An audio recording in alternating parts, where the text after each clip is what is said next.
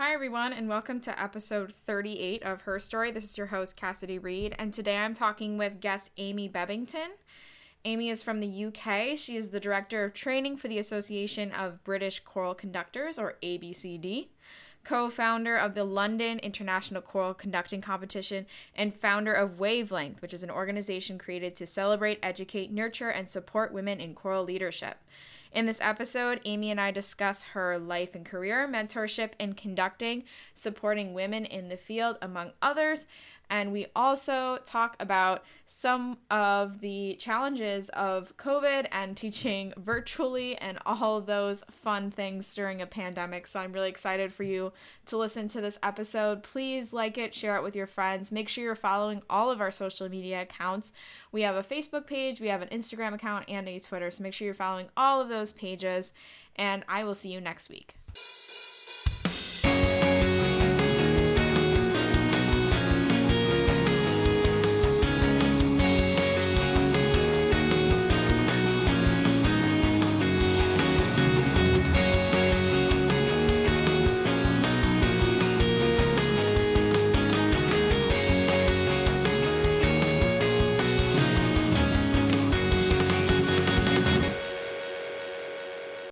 So I'm Amy Bebbington. I'm the Director of Training for ABCD. ABCD stands for the Association of British Choral Directors, and I am a choral clinician and educator, animateur, and composer. So I have lots of fingers in pies with all sorts of different musical activities. Yes, I love it. I'm so happy you're here. Um, so let's get started. What got you started in music in the first place? Well, I think music and dance really were the only two things I could do. um, and uh, I suppose I started playing the piano from the age of eight. So we just had a piano in the house. Um, I lived in a very old, large, rambling farmhouse. Um, and we had a piano that was just in the house, and I just used to play it every time I walked past it. I would play it. Um, so fortunately, my mum uh, signed me up to piano lessons at the age of eight, and yeah, it just sort of went from there. Really, um, did lots of singing. Uh, my mum sang in choir, so I just used to tag along and, and go along with her and enjoy the choral music making. Um, and yeah, I just went to a straightforward secondary school, so not a, a private education, but just the local comprehensive down the road, um, where actually the music was really, really quite poor. So I um, was fortunate enough, thanks to my mum as well. She um, she really fought for this to um, have private lessons. Actually, when I did my A levels, so uh, this is I think unheard of and unprecedented. But um, my school and my parents uh, shared for the the payment of these lessons. Um, wow! Yeah, I know that really turned my life around. Actually, um, so alongside my piano lessons, and I used to play oboe as well, which, to be frank, I I don't think I was that good at, and I just used to want to throw it across the room. Every time I picked it up, I thought, "Oh, I hate this instrument." It was just so hard to play. It um, is a bugger of an instrument, for sure. for sure, yes. It definitely is, yeah. So I tried that for a year or two, and I thought, no, this is not for me. Um, then yes, I, I uh, did my a level music with another girl actually, and we used to drive to an ex director of music's house, this little old cottage uh, in the Welsh Hills. Um, and we used to go there twice a week, every week for our music lessons. And I think that was the time that I really thought, actually, music is my calling over and above dance because I, I did ballet and modern and ballroom and tap and all of those other things as well. Um, but even though I had a real passion for dance, I was encouraged to follow a career in music because, uh, ironically, that was considered to be the better career choice. so um, interesting. Um, yeah. Yeah. That's great. That's awesome. Um, I'm so glad that your experience was so positive from such a young age and that you had the experience of being able to have a school that like financially supported you in private lessons and things like that along with your parents it's amazing i think this was because my mom really really fought hard for it yeah uh, And that was because she felt that the music provision that was on offer at the local comprehensive school was really not up to standard. Mm. Um, and so I have to thank her for that. Um, Go, mom. Yeah, yeah. well, you know, when you're that age, you don't know, do you? You just you yeah. just go along with the flow and you know you you take what's what's given to you so um yeah i think that was really the turning point for for me thinking ah you know i've got something here i can do something with this um mm-hmm. yeah that's awesome and then you went on and you you got your master's degree in piano performance and then you also went on to your dma so you're a doctor specializing in choral conducting at Texas Tech. So you came to the US for a while for your doctorate degree. So can you talk a little bit about your collegiate experiences? Absolutely, yeah. So um, I went to Huddersfield University, which is in Yorkshire in the north of England, um, and had the best experience there. It was an absolutely fantastic melting pot uh, for me to meet like minded students doing uh, you know such similar things with music. And i just had the best time. I was obviously able to um, keep keep on with my um, the, the trajectory that i was on with piano so i kept on with piano lessons i had singing lessons i had harpsichord lessons recorder uh, conducting um, and yeah lots and lots of composition and i performed with not only local orchestras, but the university orchestras as well. It was a fantastic university chamber choir. Um, that really was the best time of my life, I would say, in terms of just um, absorbing everything that there was on offer and immersing myself in all of the music making um, that was on offer. I played Celeste as well.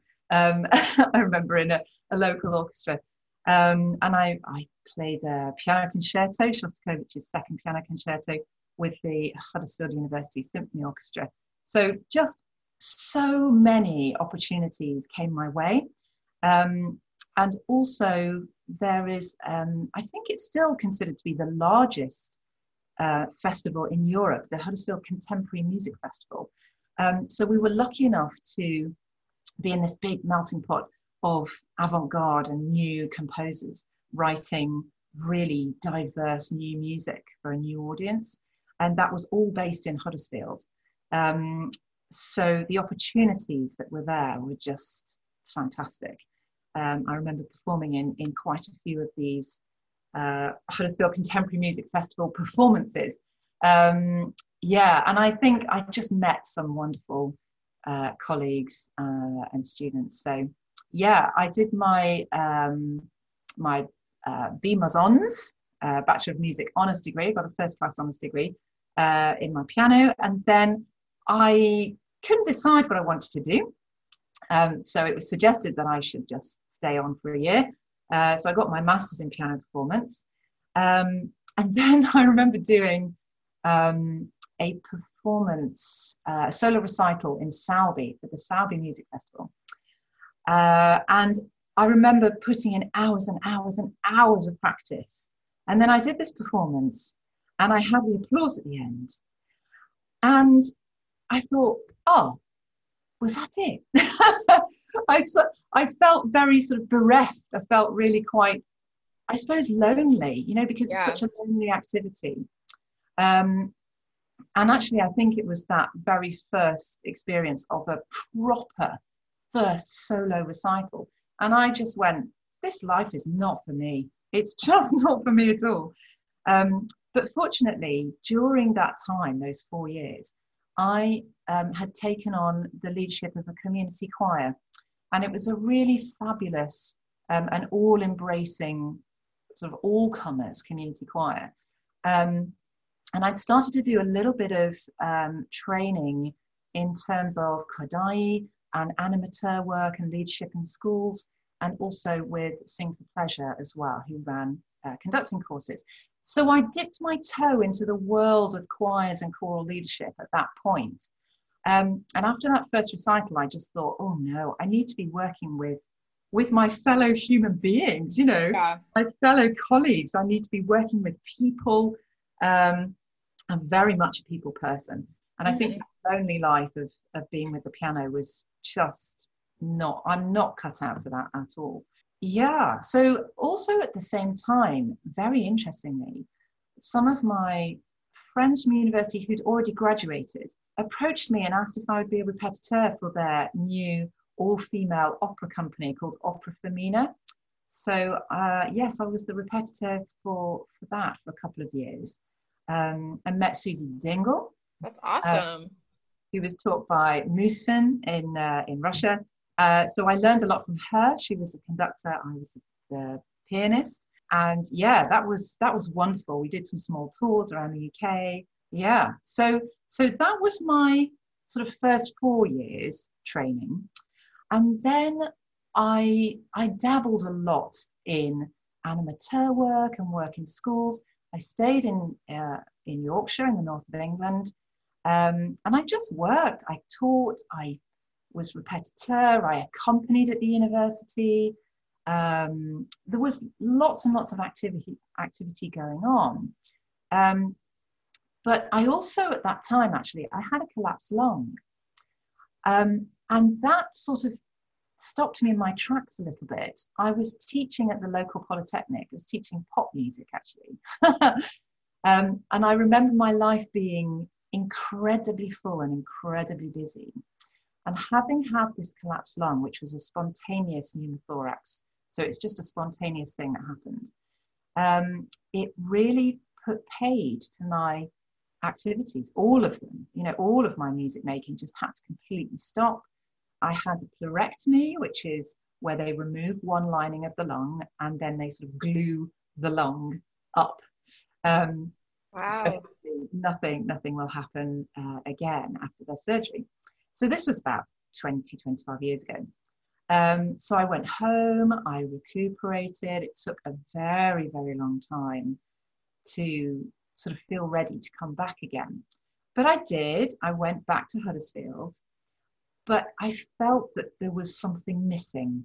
So I was still working with my community choir. I'd taken on the Bradford University Singers as well. And I was doing lots of work in schools, so lots of animateur work. Um, and then I went to the ABCD um, festival, which happens every year in August, and I met John Dickson. Um, he is currently at LSU, so he's Director of Choral Activities at Louisiana State University. Mm-hmm. And um, I met him in a masterclass, and he just said to me, Why don't you come to America and study with me? And I had not even considered uh, doing any more studying, let alone going to America. And so he just sowed this seed in my brain, and it made me think uh, much more deeply about what I wanted to do with my life and with my career. So uh, I sort of blindly followed him. and actually, at the time, he was obviously at Texas Tech University. So he was mm. Um, uh, which is in Lubbock. And so I decided to put all my eggs in one basket and say, right, that's it. This is this is the next thing. This is what I'm going to do. Um, so yeah, that was 2003 to 2005. So I was there two years, and they said I could go and do a master's, but I was determined to come back with a doctorate. so while I was there, um, it was uh, it was possible for me to sort of upgrade to my my doctorate. I worked so hard um, because I didn't really want to be away from home for more than two years. I didn't want to miss being in the loop of all of the freelance work that was that was on offer in the UK. Yeah. Um, yeah. So went over to Texas, and that was uh, that was a very very different um, uh, sort of geographical and cultural uh, experience for me. yeah, I can imagine. yeah.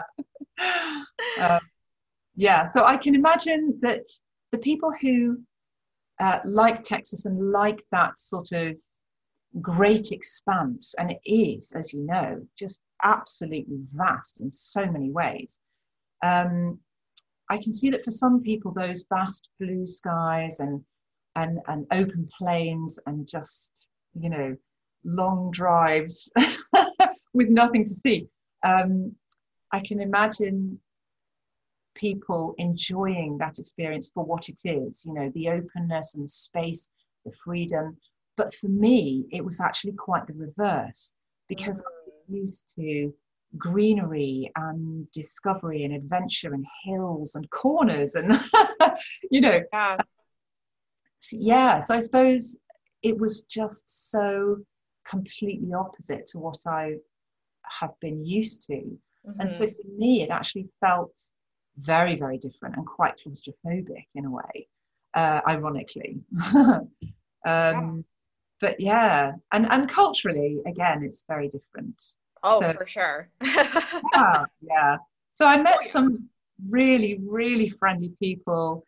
Um, and obviously, John was absolutely brilliant. He was a wonderful mentor to me and enabled so much for me. Mm-hmm. Uh, and my fellow students really got along very, very well with them. And they were very supportive, and my learning was just wonderful. Um, the colleagues and tutors that I learned from was was exemplary, really. So I had a really, really wonderful time, and my eyes were opened again, you know, um, afresh to music of the African diasporas, for example, and relearning harmony and theory and counterpoint and all of those things. Oh, all of our favorite things, yes. Oh, yeah. But there are some things that are different, you see. So they might have, we might use the same words, but they mean different things in the UK and in America. Oh. Um, oh, yeah. So cadences are slightly different, I remember. And obviously, you use a different system with um, quarter notes and crotchets and that sort of thing. Mm-hmm. So yeah, but um, everything I learned, I did psychology as well, and art, uh, theatre production. there were so many things that that I did. Um, but yeah, the experience was really, really fantastic. The choral experience um, was eye opening and really wonderful. So I was very, very lucky to have had that opportunity. Um, yeah. Yeah. It's amazing. I'm always jealous of you choral people because well I'm I'm an instrumentalist, so I'm a band director, but I'm always jealous of all of you because I don't know why it's something to do with choral singing for me, but like every choir concert I've ever been to, I cried like a baby in. Oh really? I, I, there's some there's something there with that human connection, right? That like yeah. even as an instrumentalist, like I could go to an orchestra concert or a wind ensemble concert or what have you and i and i obviously feel something but it takes a lot more for me to like cry during an yeah. instrumental concert but like every choral concert i'm like yeah by the end well I, I think that's because orchestral players are obviously um you know they're they're creating music through their instrument and their instrument yeah. is something that's held and tangible and visible Mm-hmm. So it's an appendage, it's an, it's an extra thing. Yeah. Whereas when you're talking about singers, and especially a group of singers, you're talking about a group of human beings. You're talking about text, emotion, character, expression, all of these things. And I think um, when that comes together in a room with really fabulous direction, uh, I think that's why you'll move to tears because it's, you know, it's the human soul. It, it's that yeah. tangible connection and communication between text and meaning and how that is conveyed to an audience that's just so palpable and so powerful. Yeah, absolutely. I completely yeah. agree. I do want to talk a little bit about your professional life and mm-hmm. dive into some of the things that you've done and some of the projects you've created for the choral community. So, I want to start by talking a little bit about your current position. So, you are the director of training for the Association of British Choral Conduct uh, Directors, and I love how it's ABCD. That makes me yeah. happy. uh, and so, um, can you talk a little bit about what you do for the organization and what your position is like? Yeah, sure. Well, there are three main positions. Um, so Rachel is our general secretary and oversees the, the, day-to-day running of the organization. And Elizabeth is our training manager and she pulls together um, all of the, the training events, the management of the training events. And then uh, myself, I'm the director of training, as you just said. So I sort of oversee the provision. Um, and oversee the, the tutors and the handbooks and the delivery of the training. Um, we've been going for 36 years. John Rutter is our president, uh, and Brian Kay and Sue Hollingworth um, are also uh, at the top of this organization. Um, we are the largest uh, organization in the UK that uh, helps choral directors to achieve their goals. Um, so we offer training at all levels. Um, we've got an initial level, emerging and progressive level, and finally an advanced level. So we're really wanting to reach out to everybody that leads any type of choir, whether it's an whether it's an a cappella jazz pop group or whether it's a community choir, barbershop, gospel, classical, anything, anything goes. Um, so we're trying to grow our pool of tutors so that we have experts in their fields at um, reaching out and training all of those people in the UK that want to further their choral leadership potential. Um, so we offer mentorship um, as well, and uh, we we've been actually at the forefront of really trying to make sense of all the government guidelines of late. So uh, Rachel and Elizabeth in particular have done a really wonderful job, and Martin Ashley as well, um, who has been um, instrumental in just sorting through the science really and talking about uh, the spread of aerosols, etc., etc. And really, yeah. as an organisation, we've been trying to dispel uh, the fact that um, singing is dangerous. Singing is has become this sort of demonized activity, which mm-hmm. actually, uh, you know, has been very detrimental for all musicians, not only choral musicians. Yeah. So we've been trying very hard to just make sense of the government guidelines and to deliver a really clear message to those people who work in, in choral environments, um, alongside making music and other organizations as well. Um, so yes, so we, we offer training, we offer mentorship, we offer coaching, uh, lots and lots of events that are run throughout the year in a usual non-COVID year, should I say. Mm-hmm. Um, and uh, we also run a festival once a year as well. And that brings together composers, uh, choral directors, publishers as well. And it's a really fantastic opportunity uh, for all of those people in the community, um, the choral community, to come together, share ideas, share good practice, um, and just to network, really. Um, so, yeah, there, there's lots of activity. Um, and ABCD, as I say, sits at the forefront of, of this choral activity and choral training. Yeah, it's very similar to here in the US, we have the American Choir Directors Association, so ACDA. Yeah. Um, very similar to that, I feel like. So that's really awesome. I also love how you mentioned that you are, you know, promoting and you are assisting all choir directors of all types depending doesn't matter what ensemble they teach whether they're you know in you know primary secondary education or collegiate education or professional. I mm-hmm. i love that the organization is so inclusive in that way and is promoting that as well. So that's fantastic. Absolutely. Yeah. And we try and take people from where they are and what what skills they currently have and and move them forward. Um, but it's mm-hmm. always on their own personal journey. So it's never a one size fits all you know we're never trying to shoehorn people into a box. It's just yeah whatever they come with we will try and advocate uh, you know good practice good core direction um, and uh, try and help them get from a to b really.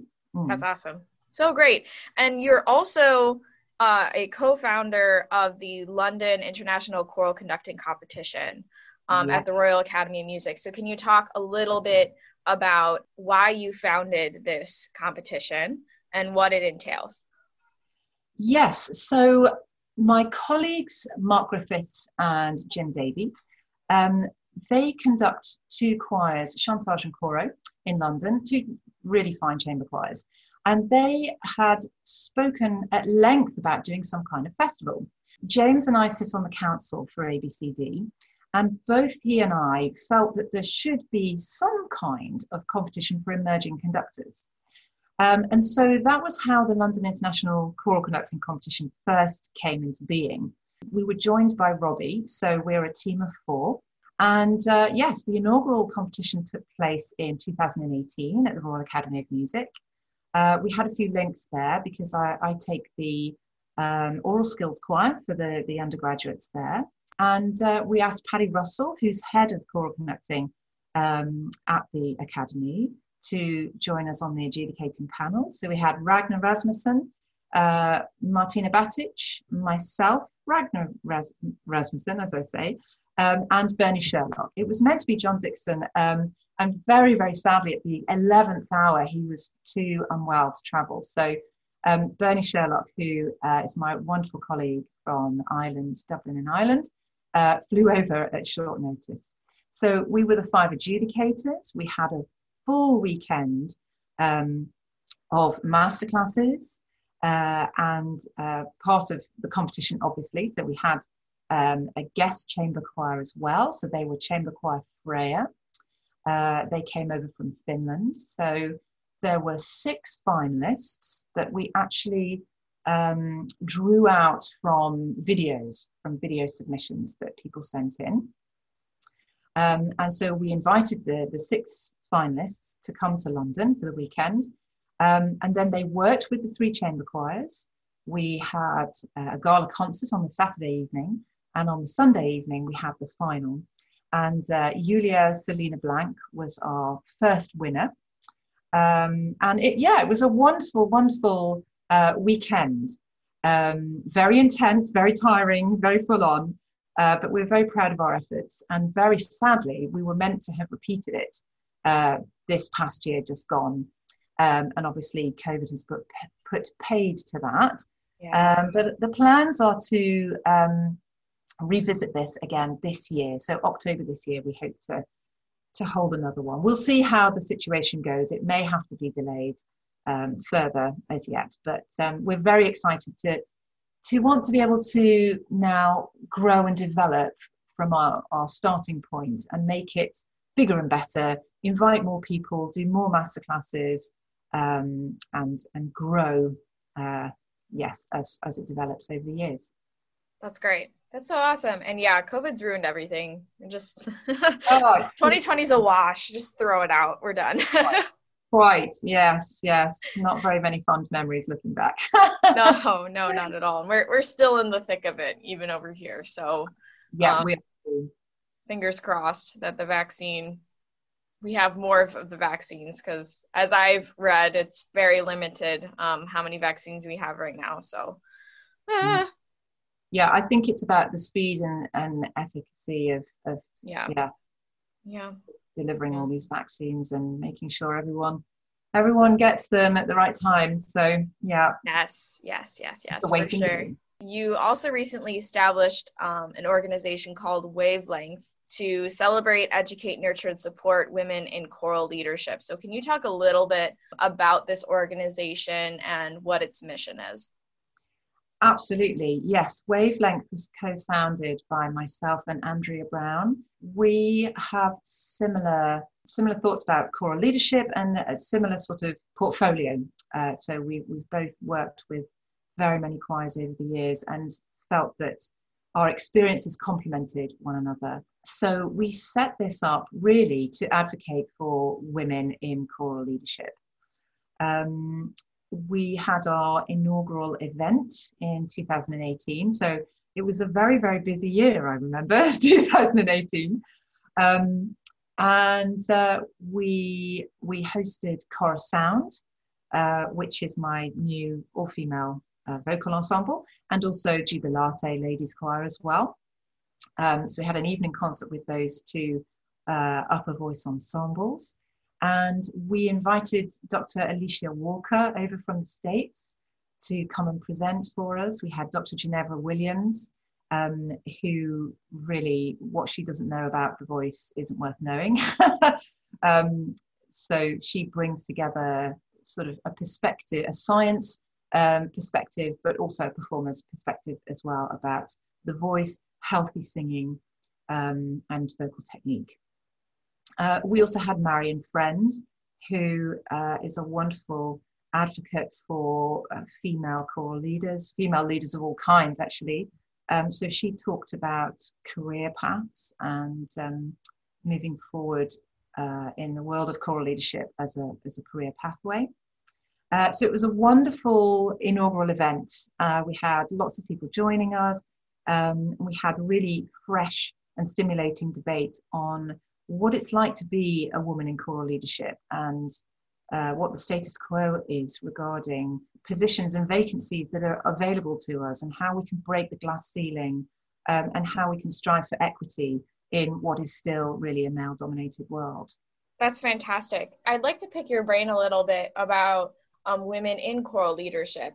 I know when we're looking at the different content areas of music, right? So we got, you know, choir, we have band, we have orchestral and general music and those sorts of things. There tend to be a lot of women in choir conducting positions at like the primary and secondary level compared to other areas like band for example. Band is very heavily male dominated. So what are your thoughts about um, the representation of women in choral leadership? Is that different than you know your educators or is it about the same i would say it's very similar actually um, so there are more women working in primary I would say at least, definitely more women working in the primary sector uh, in education, and more women working with children's choirs and youth choirs.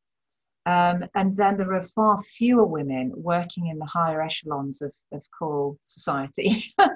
so there are women that, that lead um, successful chamber choirs, but we don't seem to be able to break, be breaking that barrier down yet. Um, there are women that are coming into, I would say, even more orchestral positions now than choral leadership positions. Um, but you've got Sofi Jeannin, who's uh, now working with the BBC Singers, which is wonderful. Um, obviously, Mirga uh, Gražinytė-Tyla, who um, Lithuanian um, conductor working with the uh, Birmingham Symphony Orchestra, which is fabulous. And she started off um, in the choral world. So that's really, really wonderful to see and many more around the world. Um, however, there are many fewer women in general who are working with that high level uh, chamber choir um, in that chamber choir scenario. You know, very, very few women in that position. Yeah. Uh, so, why do you have an opinion as to why you think that exists? Why why there is that discrepancy between the two areas? I still think that um, progression is slow. Mm-hmm. Even when I look back at my own career and my own education, I was taught mostly by men. Most of my choir directors were men. It, you know, I didn't even know that conducting was even available to me as a human being. You know, yeah. it yeah. didn't seem to be something that I I didn't see other women doing it, you know. Um, and I'm only 45 for crying out loud. um, I know that the RPS, the Royal Philharmonic Society, um, and the Royal Academy of Music do have programs in place um, that are now advocating alongside wavelength as well um, for women in choral leadership and women in orchestral leadership as well. Women on the podium, women who can stand on that podium, podium and feel confident and strong and visible and um, as if they should be there, you know. And I think it's only really in the last decade or so that we are seeing this change taking place. Yeah. Um, yeah. So, oh, trying to remember the, the, the name of the program at the Academy is the Sorrel Women's Program. And mm-hmm. what it offers is four weekends over the year, um, working with female conductors uh, with a view to going into the master's degree. Um, and more could be found out about that on their website, actually. Uh, and Sian Edwards, who is um, their head of orchestral conducting um, at the Academy, she talks brilliantly about this Sorrel Women's Program. So if anyone's listening who's interested in that, um, do go onto their website and have a look. But um, yes, I think it's a bit like um, turning a, a, a, cruise liner around or a tanker around.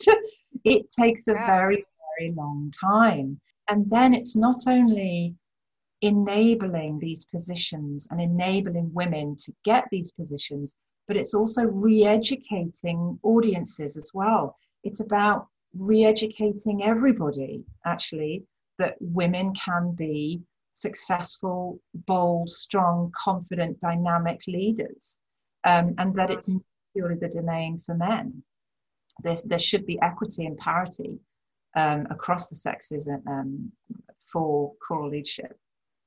Mm. Yeah, and, and I do have to agree with you on your thoughts about how, you know, choir as a whole tends to be a very women dominated field, but there is that discrepancy when it comes to choral conducting. This seems like a separate entity, right? Where women aren't as prevalent in, you know, your major choral leadership positions. And I do agree with you that I think it has to do with historically women have not been viewed as being you know authoritative or commanding or all these words that they use to like box women out of these leadership positions. And i think it's the same across the board. It's the same with orchestral conducting. It's the, definitely the same in the wind band world as well. But i yes i do have to agree with you. I think that is the center of the issue. And i did um, appreciate your comment about also re-educating audiences as well because you know we as musicians can say yeah this is not right let's fix it. But we also have to re-educate the public who may not be as invested or as involved in the world that we grew up in um, as well. Yeah and i agree um, even people in orchestras and choirs as well you know and i've been on the other side of that. I come stand on the podium and you know there might be there might be a, a tot or a roll of an eye or you know, or whatever. And and you really need players and singers to be supportive of women in leadership as well. You really yeah. do need everybody to be on board. So this this issue really um, is for is for all of us. It's for all of us to be open minded and you know to to welcome this change um, and to be supportive of of anybody, regardless of of background or color or sex or or gender, anything um, yeah, and it, it really should boil down to um, ability and personality and, you know, all of those things. Uh, it, it, it, should be about musicianship. It should not be about gender at all. Yes. Um, and I think, yeah, the, the world is just changing very, very slowly. You know, it really is. If I'd have stayed in America, I know that I would have been able to secure a position that John Dickson has. You know, a director of choral activities in a university would have been a dream. But I really wanted to be in the UK. I really didn't want to stay in America. But the work opportunities are there in America. Every university has a director of choral activities and an assistant, you know, absolutely every university. In the UK, three places. Wow. And those are filled by men, of course. Although, actually, my colleague Andrea is now at the Royal Welsh College of Music and Drama, which is a wonderful, wonderful thing. yes. Um, but yeah, up until now, it's been very male dominated. And it's so, so, so difficult to, to break through. And so I think this is why I have a portfolio career because I've just had to make everything happen for myself, you know? Mm-hmm. So that's why I wanted to be part of the London International Choral Conducting Competition to try and make it make a difference there. And why uh, I set up Wavelength just to try and make a difference, however however small that is. Um, and also to establish Chorus Sound, my upper voice ensemble, just to try and make a difference um, uh, even even yeah as i say in a very very small way um, you've got to start somewhere. Oh i completely agree. And i had no idea that there were not that many you know university choral director positions over in the uk i had no idea that that was the case. I think we're very fortunate over here in the us that you know a lot of our major universities do have a choir director position um, at the music school. And um, I think for me, like in my university experience, um, I had kind of a mix. My undergrad, the director of choral studies was a woman. My graduate work, it's a man. So it's it's you know it's a little a little different um, depending on what university you are at but i do think yeah there are there are definitely more university opportunities here not just in choir but in, in every every facet um, yeah. but if we're looking at you know i'm just going to speak from the band world because that's what i know that's what i do there are only I want to say, I think there are seven Black women who are university band directors in our entire country. Um, wow. So you look at like all the universities and everything, there are only seven of them. So, you know, it's universities have very much kind of boxed certain peoples out historically. And I think that is starting to change. And that's why there are those small pools of people that are there and have become successful. And like you said, had to do it for themselves um, because, you know, years ago there weren't these support systems that we've been talking about that you have also helped create. There there weren't those communities there um, mm-hmm. to promote women to promote people of color to promote the lgbtq community and those sorts of things. So i think it's great that we're you know moving in the right direction but like you said it is like turning a ship right? It's taking forever it seems like. Yeah. Yeah. And there's no reason you know it's just oh yeah it's just mm-hmm. taking far too long. I, yeah but if I can pave the way for others, you know, and really advocate for young women coming through now, then I feel really that that's where my strength lies now. Because even now, at the age of 45, I feel that, you know, the opportunities now for me are, are possibly slimmer than they were before. So I, I very interestingly, I now get overlooked for job positions that I apply for because they pick my students instead. So that's really interesting. And I'm delighted for them, absolutely delighted. But you know, what what does that say? It's like, you know, yeah. it's what they're looking for. They're looking for young people and fresh ideas and everything. But actually those ideas have probably come from, you know, these these young students' tutors. um, so yeah, it's it's a very very interesting sort of situation for me at the moment. Yeah.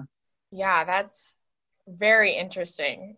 Oh my goodness. Yeah. I mean, it's and it's hard too because there's so much taboo surrounding like hiring practices and why people hire in certain ways and that sort of thing and really should just come down to who's the most skilled for the job and shouldn't matter you know what you look like and who you are and who you identify as but there's so much taboo and so much secrecy sometimes mm-hmm. um, around certain hiring the way the way certain organizations hire um, individuals yeah. and it's a little little questionable sometimes um, yeah as well yeah for sure i think this is why blind auditioning is so useful and so yes. good um, but yes, very, very often um, an organization will have someone in mind and they're going to go for that person anyway. So when that happens, I always feel a little bit dejected because invariably they'll go through the process of opening out the job to the wider community. And then when you apply and you don't get it, and the person who you thought was going to get it, you know, they've had their eye on anyway. Uh, and another thing that happens a lot in the musical world is um, personal recommendation, which can work well if you're in the, you know, you know the right people and you're in the right place at the right time.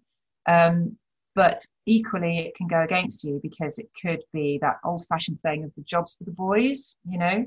So, yeah. And I think in this um, country as well, where we have such a long established uh, choral history, in terms of the cathedral music making and the boys' choirs and the organists. And you know you would come up through the chorister ranks or through the organists ranks and then you would step up into the role of being the, the choir director. And it's been like that for centuries yeah. centuries you know? And so to actually change that and break that down um, is is a big job and it's taking a, a really really long time and I know uh, people like Louise Stewart, for example, um, who who have uh, released three new anthologies um, using the title Multitude of Voices. Uh, they've got three volumes now of sacred music by female composers. Um, wow. Yeah, and this this music is appropriate for Advent, Christmas, Easter, that sort of thing. Mm-hmm. Um, and it's been, yeah, it's it's just been um, incredibly intense research and editing on their part. Um, and as a team, they've worked tirelessly to pull together this repertoire and all these female composers to advocate for uh, female choral composers. Um, and uh, yeah, Stainer and Bell are um, are selling these anthologies. So again, if anyone is interested, um, Stainer and Bell is the place to look, and they are published by Multitude of Voices. Um, but yeah, it's it's the first of its kind. I mean, we're 2021, and it's these are the first books of. Isn't that um, like what? Right? Yeah. Mind blowing. It's absolutely unbelievable. I know they're taking these anthologies to America as well, so please do watch out for them. Um. I highly, highly recommend them and, and advocate for them. Uh, one of my pieces is mentioned, actually, is, is featured, not mentioned, um, in the, the second anthology. Um, and uh, I'm super, super proud of, of being part of these fabulous uh, female composers. So, yeah, yeah, such an honor. it's fantastic. Wow. That's so awesome. And yeah, 2021, and now we're finally get, getting somewhere with this. It's yeah, it's mind blowing for sure. The last thing I wanted to talk to you about is you created an online course for choral musicians on choral leadership and pedagogy um, because of what's going on with the pandemic. So, can you talk a little bit about this course and the process that you went through in creating the online course and what that experience was like for you? Absolutely. I felt I needed to do something, or else, like everyone else in the world, I would have just gone mad. That's why I started the podcast. I feel you. yes, yes, quite. Um, I think there's a lot of creativity that's come out of this adversity. Um, even though you know it doesn't feel good to be in it, uh, some really good things have come out of it. So, choral leadership and pedagogy was was born out of that frustration, and also uh, the, the desire to offer training to um, those people in any form of choral leadership, uh, working with any type of choir, to just bring them together and, and do some online training. Um, I had lost the summer work that I usually do. So I usually lead um, a week's training called the Art of Choral Direction at the Sherborne Summer School. Um, so that week had gone. I was planning on doing a week in Italy as well in September. That week had disappeared. Uh, I was also due to be working on an opera program in Nairobi that had disappeared as well. So um, my ABCD teaching, of which you know I, I, dip into that throughout the year, and I would normally do uh, I don't know six, seven, eight days worth of training had also gone as well, and I felt that I was in a unique position to offer something um, in, in the new uh, void, uh, especially during the summer holidays that had been created thanks to COVID. So the course is three days. Um, it was two 90 minute sessions in the morning. Um, and then I was interviewing people in the evening as well. So it was an hour long interview in the evening. So I had uh, Sian Edwards, um, who else have I interviewed? Uh, Paul Mealor, uh, Matt Wright, oh, Jim, the wonderful Jim, whose surname uh, I always struggle to pronounce. Daus Hjernøe, I think it is, and Thomas Kaplan, my colleagues uh, from, from Europe. Um, so they were in the evening. And then in the afternoons, I offered um, private one to one lessons with people. Uh, so that was a lovely thing to be able to get to meet people and really find out much more about the people on the course. So that was lovely. And then my colleague, Julie Bale, um, she led some vocal technique sessions and she's also trained in teaching yoga. So we had yoga every morning as well, just half an hour. Um, some of it was seated, some of it was a little bit more intense, but um, she worked on on breathing and energy and, and sort of power power moves, that sort of thing. So that's how the course was born. And the content was things such as um, the technique, so beat patterns, um, and how to decide on your beat patterns, and articulation and gesture and size, shape, density of those beat patterns. And then other topics such as concert management, uh, vocal technique, as I've already mentioned, rehearsal planning, um, pacing of the rehearsal, um, strategies for practicing conducting when you're by yourself, um, score preparation, repertoire planning, program planning. So, an awful lot of content uh, went into it. Um, and I was delighted actually. I, when I was creating this, I said, well, how many people should I should I really ideally want on this course? And then I thought, well, if I use my TV screen and I have everybody on Zoom in front of me, then I could see 25 people in one go. And I didn't want to flip between screens. So I said, right, 25 people, that's going to be my absolute maximum, thinking I might get 10 or 15 or something. Um, and I had 25 people exactly. And it was just the most wonderful thing because um, the Barnsley Youth Choir, who uh, are doing absolutely wonderful things. And again, if you haven't heard of them, please Google them Barnsley Youth Choir. They actually sent, because they, they have now 450 children in their, in their choral structure, they sent about eight of their directors onto my course, which was wonderful. The Barnsley Youth Choir enabled that for their staff. So they enabled them to come on this course, which was just wonderful. So there was a cohort that already knew one another.